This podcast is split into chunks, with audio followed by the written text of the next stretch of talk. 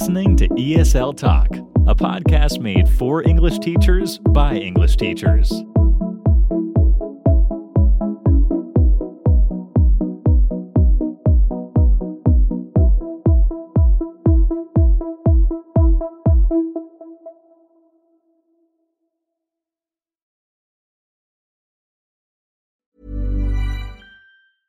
I'm Sandra, and I'm just the professional your small business was looking for. But you didn't hire me because you didn't use LinkedIn jobs. LinkedIn has professionals you can't find anywhere else, including those who aren't actively looking for a new job but might be open to the perfect role, like me.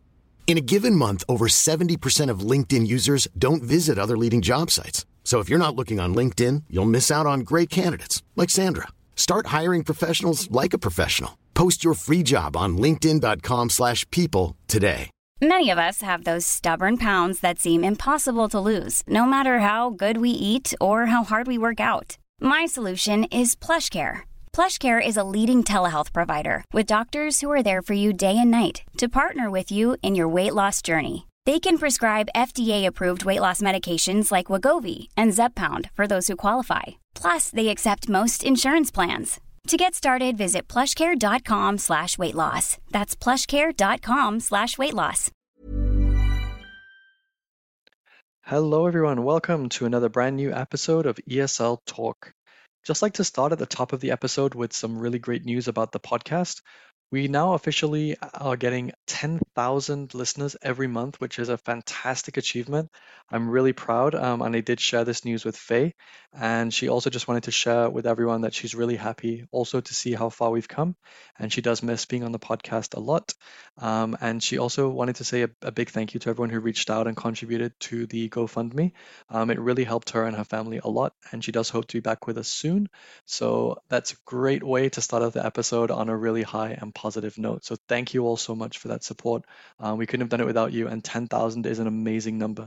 So let's keep it moving and let's keep growing as we go on through the rest of the season and through the future episodes.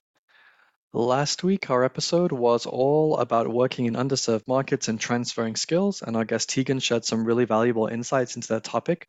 So, thank you again for all the listens, all the feedback, all the likes, and all the comments. Um, you can, as always, join in the discussion on Instagram at ESL Talk Podcast. You can also send us an email uh, to esltalkpodcast at gmail.com. And you can also check out our website where you can see all of our episodes, and listen to all of our episodes even uh, for free just by going to esl-talk.com. So everything is on there for you. All right, what are we going to be looking at in today's episode? We're actually going to be discussing uh, quite a interesting topic, especially for new teachers and maybe those teachers who've only been um, in the market or have only been teaching ESL for a short amount of time. We're going to be talking about fears and competition in the ESL industry. And we have a special guest, um, Idina, who's joining us today, and she's going to share her experience of moving to Canada as a new teacher, as an ESL teacher, and how she kind of fit into that environment, how she navigated some challenges as a non-native speaker and how she actually be, was able to be successful in this market, in this field, and to do great work and to really impact the lives of her students, even though she is not a native English speaker or teacher. And this is something we've talked about so many times um, on our episodes. It doesn't really matter if you're a native speaker or not. It is about how you know how you show your skills, your passion, your enthusiasm, um, you know, how you train and how you educate yourself. So there's lots of different ways you can be effective teachers. Um, I know students sometimes have this perception that it's about where you're from in terms of language or in terms of, you know, exposure or experience or where you grew up. But we know that's really not the case anymore, um, and these perceptions are changing a lot, especially in countries like Canada, which you know is essentially a nation of immigrants um, to a large extent, where we have lots of teachers who were born or grew up in other countries, or maybe spent time in other countries, like myself, like our guest Idina. Um, so we're going to actually get into that discussion. We're going to learn quite a lot about it, and she's going to share how she moved from her home country of Kyrgyzstan to Canada to study to pursue teaching as a career and how she flourished and how she's doing fantastic work um, as a teacher, as a, an online teacher as well. Um, she has a great presence on Instagram, so we'll hear all about that as well. So we'll get into the interview in just a moment. But before we do, don't forget to check out our partner, uh, esl-curriculum.com, which is Crystal Clear ESL, where you can get access to over 500 plus um, lessons, materials, so many great activities for all levels, for all ages, um, across all different types of English teaching. So if you're if you teach young children, we have you covered. If you teach speaking, writing, IELTS, business English. There's so many great lessons there just ready to go. Just sign up, log in, and you have access to those lessons. And you can also get a free two week trial as well simply by signing up. So just go to the website, esl curriculum.com, and you can access those materials, have a look at them, start saving some time planning, start saving some stress, and have access to really high quality materials that are going to take your teaching to the next level. So let's get into our interview today with Idina and let's hear all about fears and competition in the ESL industry. I'm Sandra, and I'm just the professional your small business was looking for. But you didn't hire me because you didn't use LinkedIn jobs. LinkedIn has professionals you can't find anywhere else, including those who aren't actively looking for a new job but might be open to the perfect role, like me. In a given month, over 70% of LinkedIn users don't visit other leading job sites. So if you're not looking on LinkedIn, you'll miss out on great candidates like Sandra. Start hiring professionals like a professional. Post your free job on linkedin.com/people today. Many of us have those stubborn pounds that seem impossible to lose, no matter how good we eat or how hard we work out. My solution is PlushCare. PlushCare is a leading telehealth provider with doctors who are there for you day and night to partner with you in your weight loss journey. They can prescribe FDA-approved weight loss medications like Wegovy and Zepbound for those who qualify. Plus, they accept most insurance plans. To get started, visit plushcare.com slash weight loss. That's plushcare.com slash weight loss. Hey, it's Ryan Reynolds, and I'm here with Keith, co-star of my upcoming film, If, only in theaters May 17th. Do you want to tell people the big news?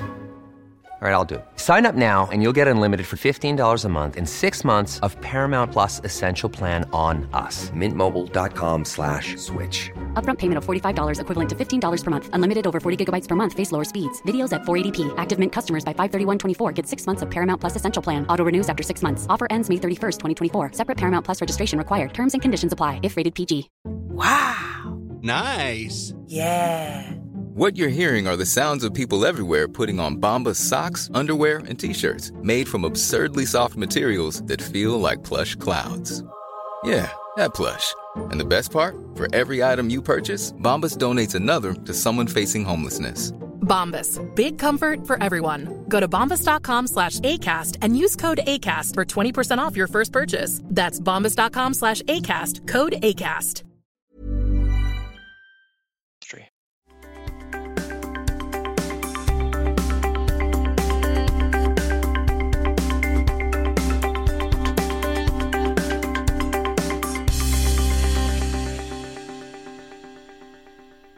Right. All right. Hi, Idina. Welcome. It's great to have you on the podcast today. Hi, Daniel. Thank you for inviting me here. Yeah, I'm really, I'm really happy that you uh, took some time out of your day to join us because I know you have a lot you can share with our listeners. Um, so, Idina, would you be kind enough to let our listeners know a little bit about you um, and your journey as a teacher? Sure. So, yeah, my name is Idina, and I came to Canada in 2019.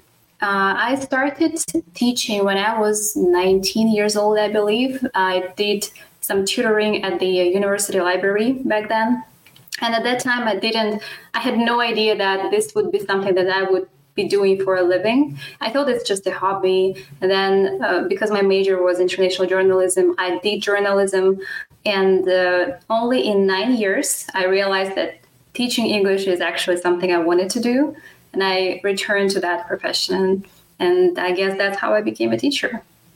That's really cool. And it's really nice to know that you pursued that because a lot of our listeners, you know, they, they do other things and we've been talking about that, about that the last few weeks. So it's really nice to, to hear that you pursued that passion like a lot of us did. Um, so for you, you know, coming from a non a non-English speaking country and, and becoming a teacher as a non-native teacher, what were some of the fears that you faced and some of the, you know, some of the issues that you might have first um, experienced when entering the industry? Well, obviously, my biggest fear was that my English wasn't good enough. My accent will not allow my students understand me. And of course, the competition, because I knew that there are so many native speakers in Canada who are teachers. And um, but yeah, those were my biggest fears. And uh, like in general, I didn't know what to expect But what I knew for sure was that I didn't want to become anyone else here in Canada but a teacher. That's great. So how did you overcome those fears and how did you develop that confidence that you that you needed? Uh, you know, they say learn by doing. I, I guess that's what I did. I just started doing it. And uh, like I knew that I would be afraid, and I thought it's okay to be afraid. Like everything is new. I'm a new immigrant, and I'm teaching English while a lot of people who are immigrants they are afraid of even speaking English. Mm-hmm. So I allowed myself to be afraid. I knew that you know my uh, heart was beating out of my chest in my first class, but I said, okay, let's just go through it and let's accept it. And in two or three weeks, it just became a habit to to teach English, you know, and I think that's the easiest way. Just embrace it. Exactly. I think that's great advice. I, even, you know, even the most experienced teachers who might be native speakers, they, they still feel this imposter syndrome. I, I hear it all the time with teachers that I talk to. Oh, am I good enough? Uh, can I teach well? Um, these are all legitimate fears that everyone has, I think. But I think it ties into what you said about competition. So, you know, you've been teaching for the last three or four years now um, in Canada. So, how has competition in the ESL industry, how has it evolved since you started teaching? Well, um, well, three to four years, maybe this is a too short period of time to kind of see this growth. But if I compare it to what was happening like 10 years ago, it's definitely mm, the competition is really cutthroat nowadays, I believe. Seems like everybody wants to be an English teacher, honestly. And, um, you definitely need to stand out. You need to have your own teaching style that would be attractive to your students, that would show that you are different, maybe better. Uh, but you know, it's actually good that the competition uh, that we have it because that means that every teacher needs to kind of work hard to be good, and that provides like a better quality of education. That's yeah, that's a great point. Um, a lot of us, you know, think well, if we don't keep upskilling and improving our knowledge and training and and developing our skills, then maybe we'll get left behind. And you know, education is adapting all the time, and ESL is adapting all the time. And you know, we've had lots of conversations about this as well. So, what can teachers do specifically to stay competitive, or what are some of the things you've done to stay competitive in this field?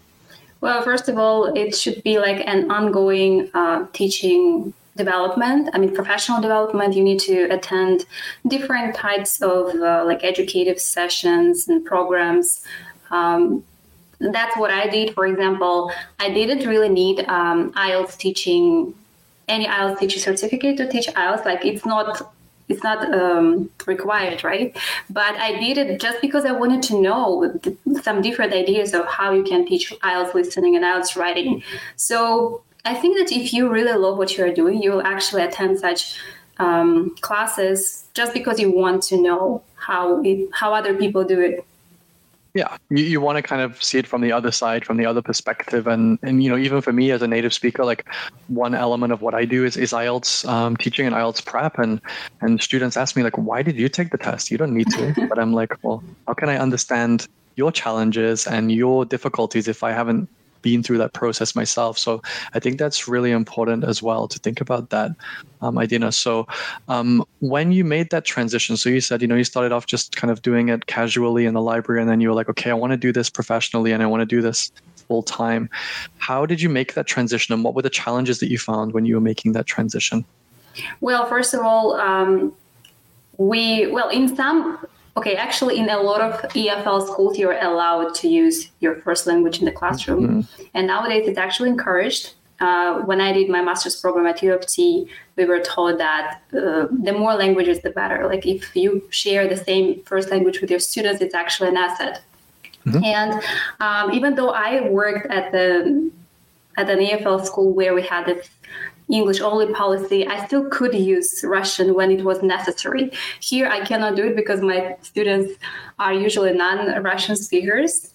And um, sometimes I have really low level students with whom I need to use gestures. I need to be very creative, especially when you explain some vocabulary that it would be very easy just to say it, but you really need to kind of find some other ways. So that yes. was challenging. so yeah, the transition wasn't so easy, but at the same time, you know, in terms of uh, methodology and everything, it's pretty much the same. Yeah, I, I would say so. I, again, I think for us, um, particularly, you know, being in Canada and teaching in Canada, there's some different needs that we have to adapt to because we have a very wide and very diverse student population. So perhaps um, for teachers in general who are teaching ESL, how can they adapt their teaching style to meet the needs of their students? Because a lot of ESL teachers who teach online, for example, they have teachers from many different countries. So, um, what are some ways they could maybe adapt their style to meet those needs? Well, uh, I think that First of all, you need to start doing it and you will figure it out. Because when I was starting, I also thought like I know nothing about ESL teaching. I only know EFL. But then it turns out that you kind of go with the flow and you see what your students actually need. And especially when you you mentioned Canada is a multicultural country, absolutely. And I had students from all over the world and they have like different learning habits, right? For example, if we talk about Asian students, then they tend to be uh, shy. They don't want to speak a lot. You really have to encourage them to speak. Uh, they are afraid of making mistakes. While for example students from europe they are actually really willing to talk. Sometimes you need to kind of limit it a little to, to allow other students to participate as well. So you need to balance between such students. And this is challenging. And i don't find like right words to describe like how i do it. It's just something that comes when you do it. Yeah I think you learn through doing and you learn from making mistakes. And, you know, as I've mentioned in many episodes, um, you know, when I first started teaching, I was just kind of thrown in a room after two weeks training and here you go. And I had my TEFL certificate and I thought, I can do this. And then after a week, I thought, maybe I can't do this. But then after a, after a few more weeks, I was like, maybe I can do this. So yeah, I agree. Um, so a real hot topic at the moment, Idina, is about technology, and people are talking about things like ChatGPT and those kinds of um, tools at the moment, especially. so, what role does technology play for you in your teaching approach and your teaching methodology, and, and how do you implement and use technology with your students? Well, first thing I need to admit is that I'm not. I find it's really overwhelming that we have so many different apps nowadays. Mm-hmm. Like it's really difficult to pick one and just use it because one school requires this another school wants that and even students they have different favorite apps and you kind of need to adjust so um, but anyways if you pick like two or three your favorite ones then you kind of teach your students to use them first um, it's a very good like way to to teach in general because if you compare uh, like ESL teaching, let's say 10 years ago, nowadays we have much more tools and you save time. So instead of wasting like 20 minutes on writing and everything and all this paper stuff, you can focus more on speaking. So in terms of grammar, you can easily give like an online multiple choice question quiz and that would take students only five minutes. And then you can spend the rest of the time on actually using this grammar. So I think it's it's a great advancement, and it's really cool that we have this technology nowadays for teaching. Yeah. I think so. And would you agree maybe the attention span of our students is is lower than it was when we first started teaching and we have to constantly try to keep them moving? Would you say that's something you've experienced? Well, yes, it actually depends on the age of your students. If we talk mm-hmm. about like younger learners, yes, definitely, and especially if we talk about like public system, um, you, you never know what your students are doing with, with their laptop, right? Maybe they are doing the test or studying, or maybe they are playing some games. In right. terms of that, it's really challenging. That is true. That is true. So let's think a little bit about culture. Um, you know, obviously, for you coming to Canada, eh, you know, you came from a very different culture to Canada, and your students as well. They generally come from very different cultures to Canada as well. And maybe when you start teaching, students expect, oh, I'm going to have a Canadian teacher who is from Canada or grew up in Canada. And that's not the case for a lot of students and for a lot of teachers, especially in my experience. So how do those cultural differences impact your teaching and the, your approach in the classroom when you're teaching? Yeah, that's a very good question because that that was one of my fears as well. I forgot to mention it. I thought that mm-hmm. students only want native speakers, those who were born in Canada, and I really had this anxiety. Like if they ask me, "Well, when did you arrive to Canada?" and I say, "Well, it's just three months ago," they will think, "What can you teach us?" You know, I had all these scenarios in my head, but then it turns out that they are actually very curious about my culture and that was so nice because we could share stories again in english and that's another way to get your students talking mm-hmm. um, in general, again, I find a lot of students in Canada really like culture friendly, if I can say this way. They really want to learn more about other people, and it doesn't matter whether it's their classmate or a teacher. Mm-hmm. So, yeah, and uh, sometimes uh, I could find some job ads uh, which say that they only need somebody who was born in Canada, native speaker only. Um, I remember once I had a job, well, not a job interview, but on LinkedIn, somebody from an ESL school was writing something like, um, so we need ESL teachers for some Korean ESL schools, I think. And then everything went well. Like I answered all their questions. And then in the end, they asked me, uh, where were you born? that was such a weird question. Wow. But at that moment, I was very new here. I didn't know that people actually have no right to ask you such things. Absolutely. And I told them honestly from Kyrgyzstan because there is nothing to be ashamed of. Mm-hmm. And she just she didn't even say goodbye. Like she just disappeared. That's that's really shocking, honestly. And yeah. This this is still happening, and this kind of um, you know this kind of practices still exist, um, and this you know luckily I would say not totally, but luckily in places like Canada, it's not as much of an issue, and there is a lot more inclusivity. But you know, going back to what you just said a minute ago. Um, even when I meet my students, you know, I say, I'm I'm not from Canada. Why would you, you know, and, and they kind of they can't really, you know, understand that at first, which is kind of alien to them. But you know, Canada as a country is very diverse. It you know, there's very um, it's a very young country in terms of population and demographics and that kind of thing. So I would definitely say that try to embrace those differences and those positives. You know, I, I'll, I'll always try to bring in little things about the differences, the little differences between the UK and Canada, because there are quite a few little differences, um, pronunciation, accent, those kinds of things. So it, I think that's really important. And, and like you said, embrace it and be proud of you know your background your, your characteristics who you are because students connect with that and that helps build um, build that uh, trust and build that positive environment so Tell me, um, Idina, what strategies can teachers use to create positive and an inclusive environment for students? What are some of the things that you've done to do this, to create this? Well, one thing I learned recently, again from my university uh, program, is that uh, schools should be language friendly. You know how teachers they don't speak for example, Spanish or French in this classroom, mm-hmm. English only. So I learned that it's it's bad. You need to again embrace their languages. They need to feel that it's a safe environment and they can speak their first languages, even if the teacher doesn't understand them. Uh, I mean, a lot of teachers are afraid of their students to talk something bad about them in their first language. Right, right. But I'll tell you what, like they can do it after class and they can do it a lot. So what's the difference? I don't think that they are doing it right Great now. Point. Yeah. So uh, you know, sometimes we have uh, students who have a better English level in the classroom, and they can definitely help their peers mm-hmm. to understand things if they speak the same language. I think it's actually a great help to a teacher.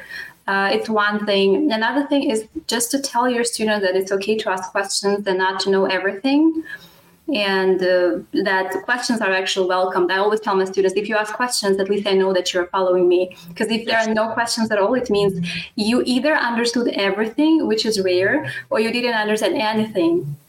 Right, right. yeah, that's really true. I like what you said um, about embracing other languages.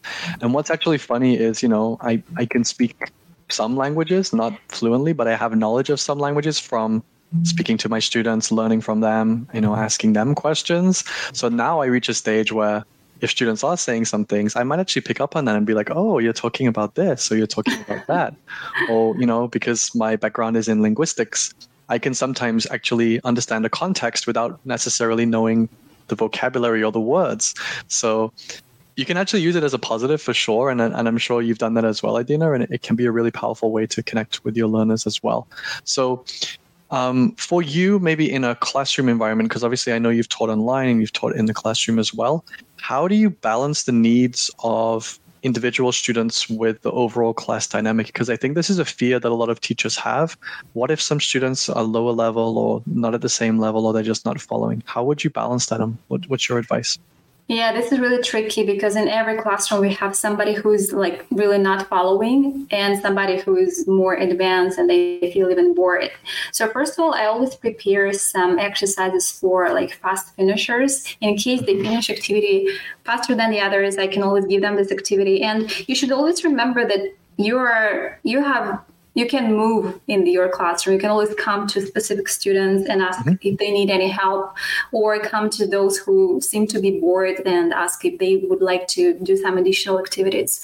But of, of course, I always pay uh, special attention to the students who are not who are not there let's say because i remember you know in the soviet union teaching style um, those who were let's say weaker they were neglected. Like if i did i didn't understand math at school and then my teacher would just ignore this fact. 95% of the students had no idea what was happening in the class and she preferred not to pay attention to that. Only those who were good at math got the teacher's attention and additional explanation while in fact they already knew it and that's so unfair. So i'm trying not to do the same in my classroom, I always pay attention to those who, who need it. And I always can come to them and say, maybe you need some help. Let me see what you're doing. Because a lot of students, especially like an Asian students, they are shy to uh, to ask for help.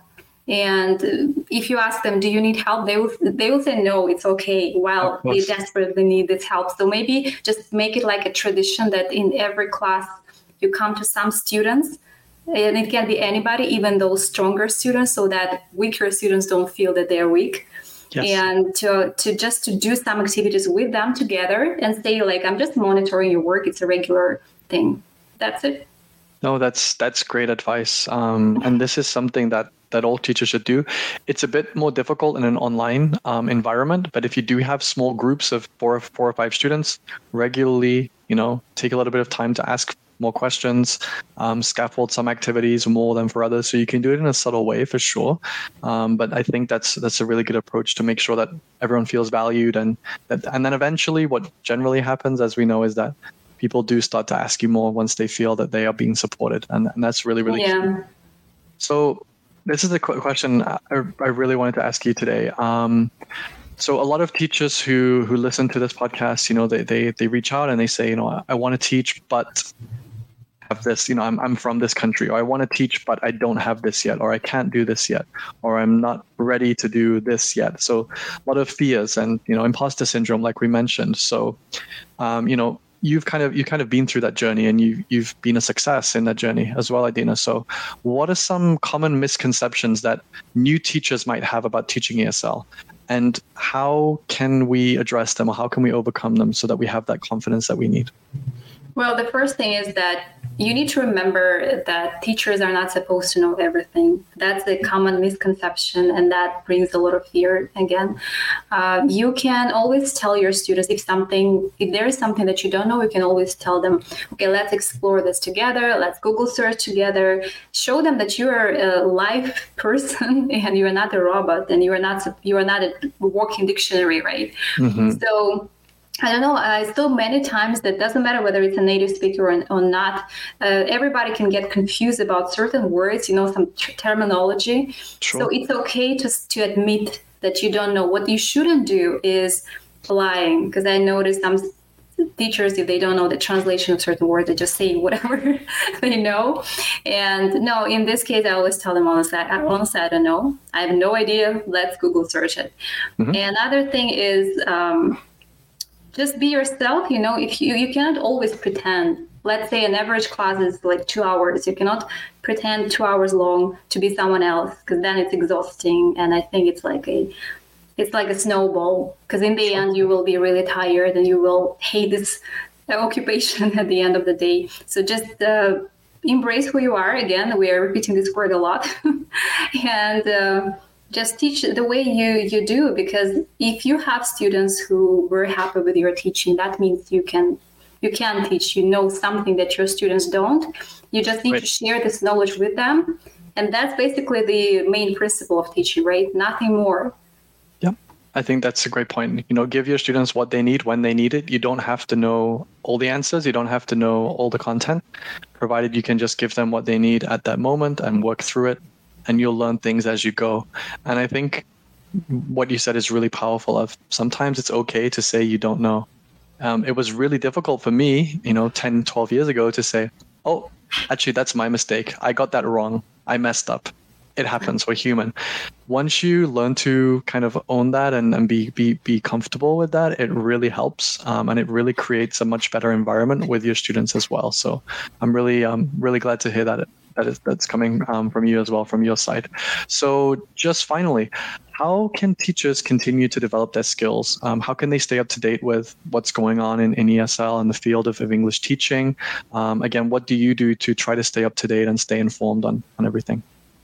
Well, uh, first thing is uh, just following maybe other teachers on Instagram. That's what I do. It's always I'm always curious about knowing like how other teachers teach. It doesn't mean that I need to copy what they are doing. I just need like either some inspiration or maybe I can learn from their mistakes. Sometimes I clearly see that somebody is doing something wrong and I don't want to repeat the same uh, error. And uh, yeah, another thing is, you know, there are so many articles on the internet and they are free. Just read more. I was surprised when I was doing my uh, Masters of Education program how many new, like 20, 22 year articles are there and they are so relatable to what we are doing. It's not just some theory, some boring academic stuff. It's actually what you can read today and use tomorrow in your classroom. So that's that's free, that's very portable, and everybody can do it. And doesn't matter where you are, uh, in Kyrgyzstan or in Canada, everybody can do it. Yes, yes. I think the key message is is you know stay up to date, stay relevant with everything, so that you can try new things, you can experiment with new things, you can you know build your uh, your skill set, build your tools for teaching, which is really key. Um, and even as a new teacher, like you can never know too much. It doesn't hurt to know more and to try new things and to learn more things as well. Um, and community, I think, is huge. You know, um, I, I'm really glad that throughout all the different things I do, I've got a community of great colleagues and great teachers that I work with. Um, and it's really great to learn from them and, and ask them questions too. Um, even for me, I'm, I'm still finding things out all the time. So, um, Idina, I know you are quite active on Instagram. You have a really fantastic Instagram page that I know a lot of people Thank love. Um, so, how can our listeners connect with you and how can they maybe follow you on social media? Okay, so yeah, my Instagram is the main place where I post my videos, tutoring, and everything. It's idina.proenglish. And yeah, you can just follow me there. There are a lot of like tips and tricks. and yeah. Wonderful. I will um, put that in the description underneath the episode. So if anyone wants to follow um, Idina, they can do so. And I uh, just want to say thank you so much for taking some time to join us and to share your experiences as a non native teacher, talking about your fears and competition and how you overcame that. It's really inspiring. Thank you for having me. It was a pleasure. Wow, another great guest and another great interview for ESL Talk. I hope you enjoyed that interview and I hope you really learned a lot from Idina, who I think can be an inspiration and a, a role model to many new or aspiring ESL teachers. Um, you know, moving to a new country or trying to teach online and start a business, it is definitely possible and it is something you're able to do. And if you do need any help or support with that, you can reach out to um, Idina. Um, you can find her at proenglish.ca or you can find her on Instagram and it's um, idina.proenglish. So those are the two ways you can connect with her um, through her website or on social media. And of course, you can also connect with us. We do get questions and I'm always happy to answer them if possible. Um, you can email us at esltalkpodcast at gmail.com. You can also find us on Instagram at esltalkpodcast as well or you can just go to the website and go to esl-talk.com. That is the website address. If you'd like to be a guest on a future episode, we have lots and lots of requests, which is amazing. So thank you for requesting. Do keep that up. Um, and I'm reaching out to everyone at the moment to get you all involved and arrange times to meet with you. Um, we've got some really interesting and insightful episodes coming up. So do listen out for those. Um, so yeah, please just go to the website esl-talk.com, click the be a guest button, just fill in a couple of details so I can get back to you and then schedule a time to interview you about the topic or topics that you're passionate about when it comes to English teaching or the English language. So that is it for this week's episode. Don't forget to subscribe for brand new episodes which drop every Wednesday and we'll see you next week for another new episode of ESL Talk. Want to get a chiseled look in the jawline? Sculpt and shape your jawline with added volume from Juvederm Volux XC. Juvederm Volux XC is an injectable gel specifically designed to be robust enough to improve moderate to severe loss of jawline definition. And it is the first and only hyaluronic acid filler approved for the jawline. Add volume to your jawline for a chiseled look with Juvederm Volux XC. For important safety information and to find a licensed specialist, visit juvederm.com. That's J U V E D E R M.com. Not for people with severe allergic reactions, allergies to lidocaine, or the proteins used in Juvederm. Common side effects include injection site redness, swelling, pain, tenderness, firmness, lumps, bumps, bruising, discoloration, or itching. There's a risk of unintentional injection into a blood vessel, which can cause vision abnormalities, blindness, stroke, temporary scabs, or scarring. Talk to a licensed specialist to find out if it's right for you. Visit juvederm.com. That's J U V E D E R M.com. Thank you for listening. Don't forget to subscribe for even more ESL teaching content.